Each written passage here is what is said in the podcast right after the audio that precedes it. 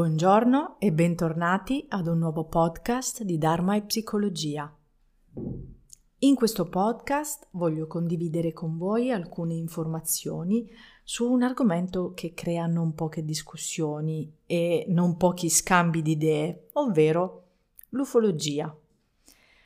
Ultimamente mi sto interessando a questo argomento uh, poiché grazie anche agli ultimi ricercatori anche quelli più conosciuti eh, come contattisti, come ufologi, questo argomento si intreccia e non poco eh, con la dimensione spirituale. Partiamo dal capire prima di tutto cosa vuol dire ufologia e di che cosa si occupa.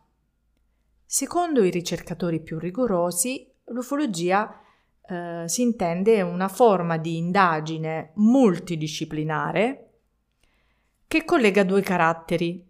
Uno documentale e storiografico, che raccoglie, cataloga tutte le informazioni, tutte le osservazioni dei fenomeni degli UFO, ed un altro più scientifico che studia e individua le, case, le cause del fenomeno UFO dal punto di vista tecnologico, scientifico, medico, psicologico, eccetera.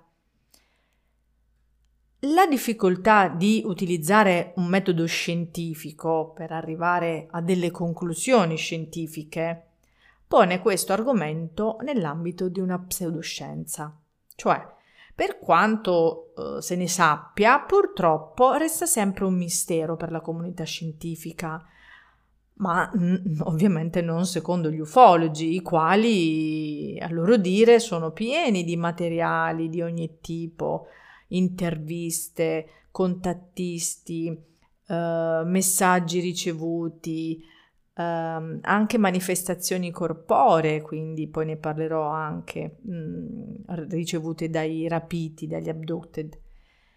Da internet troviamo questa spiegazione al riguardo. L'ufologia è nota anche come ovniologia, dall'altro acronimo OVNI, cioè oggetto volante non identificato e questo è utilizzato anche in francese, in spagnolo e portoghese, questo acronimo. È qualificata dal mondo scientifico come una pseudoscienza che si distingue dalla esobiologia, che è la scienza sperimentale che si occupa della vita extraterrestre.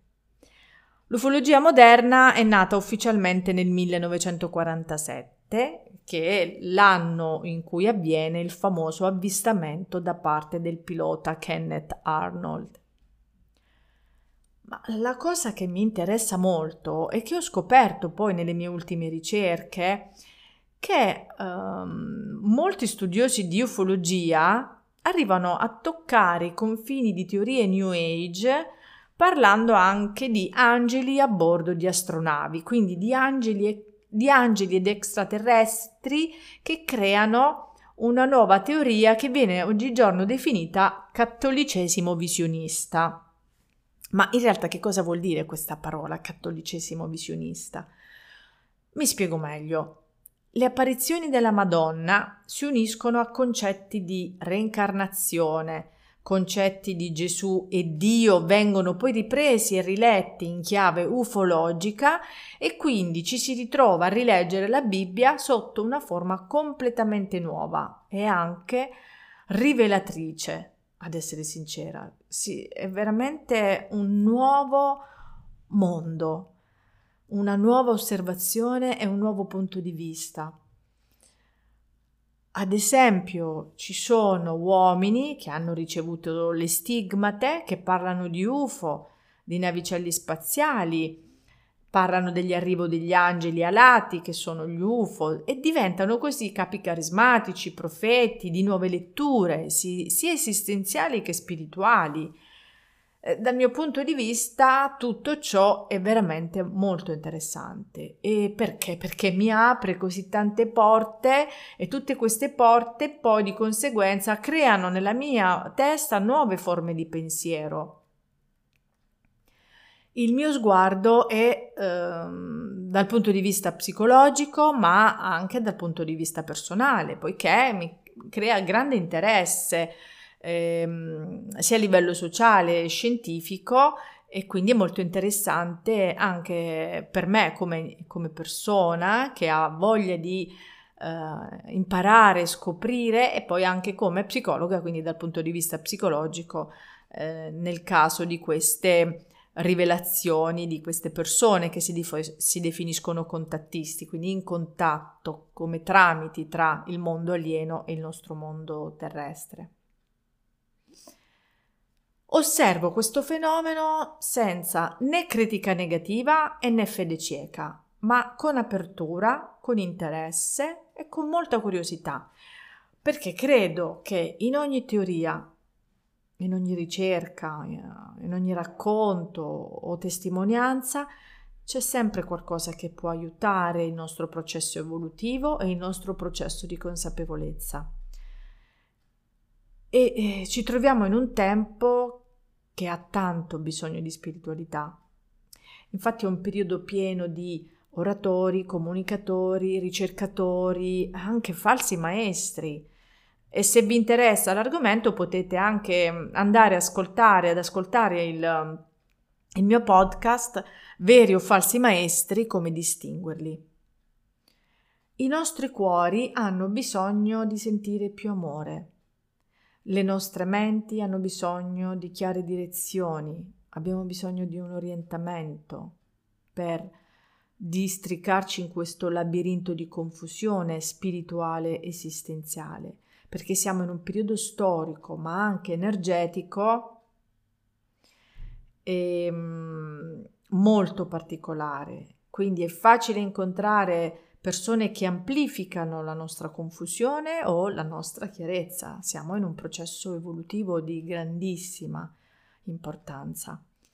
L'evoluzione spirituale di tutta l'umanità è di primaria importanza, quindi la popolazione umana della Terra ha perso da tempo la cognizione del vero significato di spiritualità. Ecco perché questi argomenti che io tratto spesso nei miei podcast di occultismo, esoterismo, um, di, di, ufologia sono molto interessanti e raccolgono molto seguito.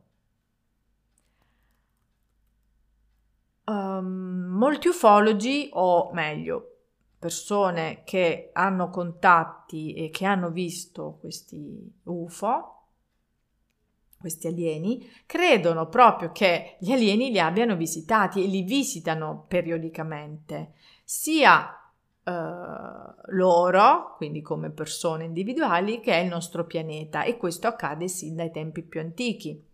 Come prova, i seguaci di questa teoria menzionano i disegni esistenti fatti agli albori della civiltà umana, che mostra infatti i contatti con razze extraterrestri attraverso i loro disegni, anche attraverso gli scritti e moltissimi anche nella Bibbia ritrovano molte informazioni a riguardo.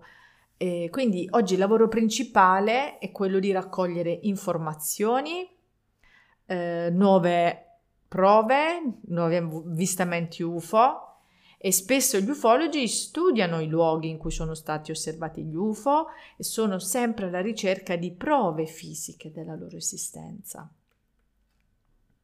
Molte associazioni che lavorano in questo settore eh, specializzate nella ricerca spaziale tentano di rilevare civiltà extraterrestri cercando, eh, creando anche installazioni di contatto con i loro rappresentanti.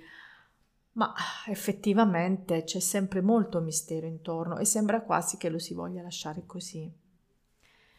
Negli ultimi anni sono stati creati gruppi di persone che praticano meditazioni sulla pace concordate tra alieni e contattisti, oppure ci sono tante canalizzazioni di discorsi che questi esseri alieni fanno arrivare fino a noi attraverso queste persone, appunto i contattisti, perché? Per comprendere come aiutare la nostra evoluzione spirituale. Altre informazioni più delicate arrivano anche dagli abducted o i rapiti. Rapiti da chi? Da queste forme aliene, di vita aliena, che tornano poi con nuove informazioni e descrizioni precise su indagini fatte sul proprio corpo, sulla propria mente e a volte quindi anche con capacità mentali sviluppate. I primi casi documentati e segnalati dalle moderne ricerche ufologiche risalgono agli anni 50 e 60. L'abduction è il termine inglese che ormai è entrato nel nostro uso comune e fa parte del linguaggio ufologico ad indicare il rapimento alieno, ossia la cattura quasi sempre contro la volontà degli esseri umani da parte di alieni o di entità extraterrestri. Alcune correnti dell'ufologia sostengono che eh, la memoria sia possibile recuperarla, la memoria di, questi, di queste persone quando ritornano tra di noi ehm, possono recuperare la memoria di ciò che è accaduto tramite le sedute di ipnosi regressiva, proprio come metolo- metodologia più usata e più efficace. Queste metodiche non sono ufficialmente riconosciute tra gli psicologi a causa di una contraddizione di fondo. Altre volte invece i ricordi sono chiari perché eh, magari sono, l'incontro è in accordo, in armonia con gli alieni e quindi l'uomo, l'uomo, l'uomo nel senso l'essere umano scelto, diventa un messaggero di informazioni che gli alieni danno all'umanità terrestre. Tra tutte le informazioni trovate, quella che mi ha lasciato con più domande, e ovviamente non è un un'informazione nuova dal punto di vista cronologico, però è nuova perché ci sono tanti altri studiosi che ne parlano e che, come ho detto prima, aggiungono anche altri argomenti, cioè di spiritualità. Quella che mi ha lasciato più um, interessata è la storia, se probabilmente alcuni di voi ricorderanno del di Giorgio Bongiovanni, l'uomo che professava, professa di essere in contatto con la Madonna oltre che con entità extraterrestri. Cioè, nei suoi racconti, nella sua evidente esperienza di stimmate ricevute, troviamo tante cose insieme. Alieni, misticismo, stimmate, mafia, era anche un giornalista, quindi tutto comincia il 5 aprile del 1989, quando Giorgio Bongiovanni scorge una signora che emana una luce incredibile e mm, dice che lo sto aspettando. Avvicinandosi si rende conto che la signora vestita di bianco è sospesa da terra, lo saluta, gli dice di chiamarsi Miriam e lo invita a prepararsi ai successivi incontri. Cosa avviene? Dopo numerose apparizioni, la Vergine lo invita poi a recarsi a Fatima, poiché lì gli avrebbe dato un segno per tutta l'umanità. Quindi, se ricordate il famoso 2 settembre del 1989 a Fatima, Giorgio cade in estasi e vede partire dal suo petto due fasci di luce che vanno a colpire i palmi delle sue mani e sul dorso delle sue mani si crea una sorta di rigonfiamento che piano piano si lacera, come se un chiodo spingesse da, da una parte all'altra per aprirsi in una profonda ferita che trapassa completamente i palmi. Queste sono le, prima, le prime stimmate, alle quali, alle quali poi si aggiungono poi quelli ai piedi, al costato e alla fronte. Dopo Fatima cominciano i suoi viaggi in tutto il mondo, professando i messaggi che dichiara di ricevere da Gesù, principalmente sulla reincarnazione, la vita nell'universo, quindi gli UFO, e la vera essenza della Chiesa. Quindi vedete come si uniscono diverse, diversi argomenti, diversi credi. Un grande maestro un uomo saggio, uno psicologo e un medico, ha dato la sua spiegazione dal punto di vista psicologico al discorso UFO e Wikipedia riporta questo che adesso vi leggerò a suo riguardo. Lo psicologo Carl Gustav Jung è una sorta di portabandiera.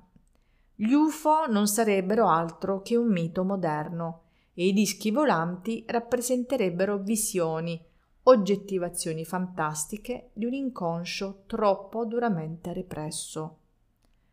Questa ipotesi, anche se probabilmente valida in determinate circostanze, non è certamente in grado di spiegare gli oggetti volanti reali, come quelle rilevate dai radar, ripresi dalle videocamere, ad esempio si vedono anche i video pubblicati proprio dall'aviazione militare dell'Ecuador. E sebbene possa comunque avere un ruolo nella, interpretazione, eh, viene sempre lasciata comunque nel mistero.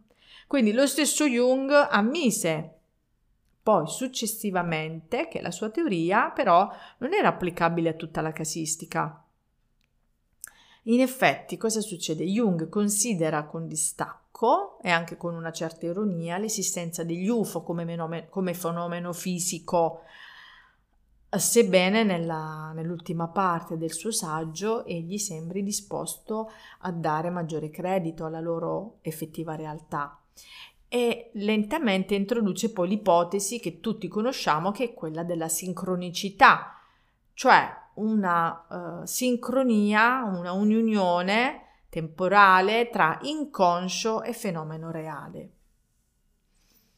Secondo alcuni studiosi, gli avvistamenti UFO possono essere il risultato di alterazioni percettive, di fenomeni psicopatologici e i contattisti possono essere considerati individui affetti da malattie mentali come schizofrenia, disturbo bipolare oppure eh, affetti da suggestione come una sorta di contagio psicologico.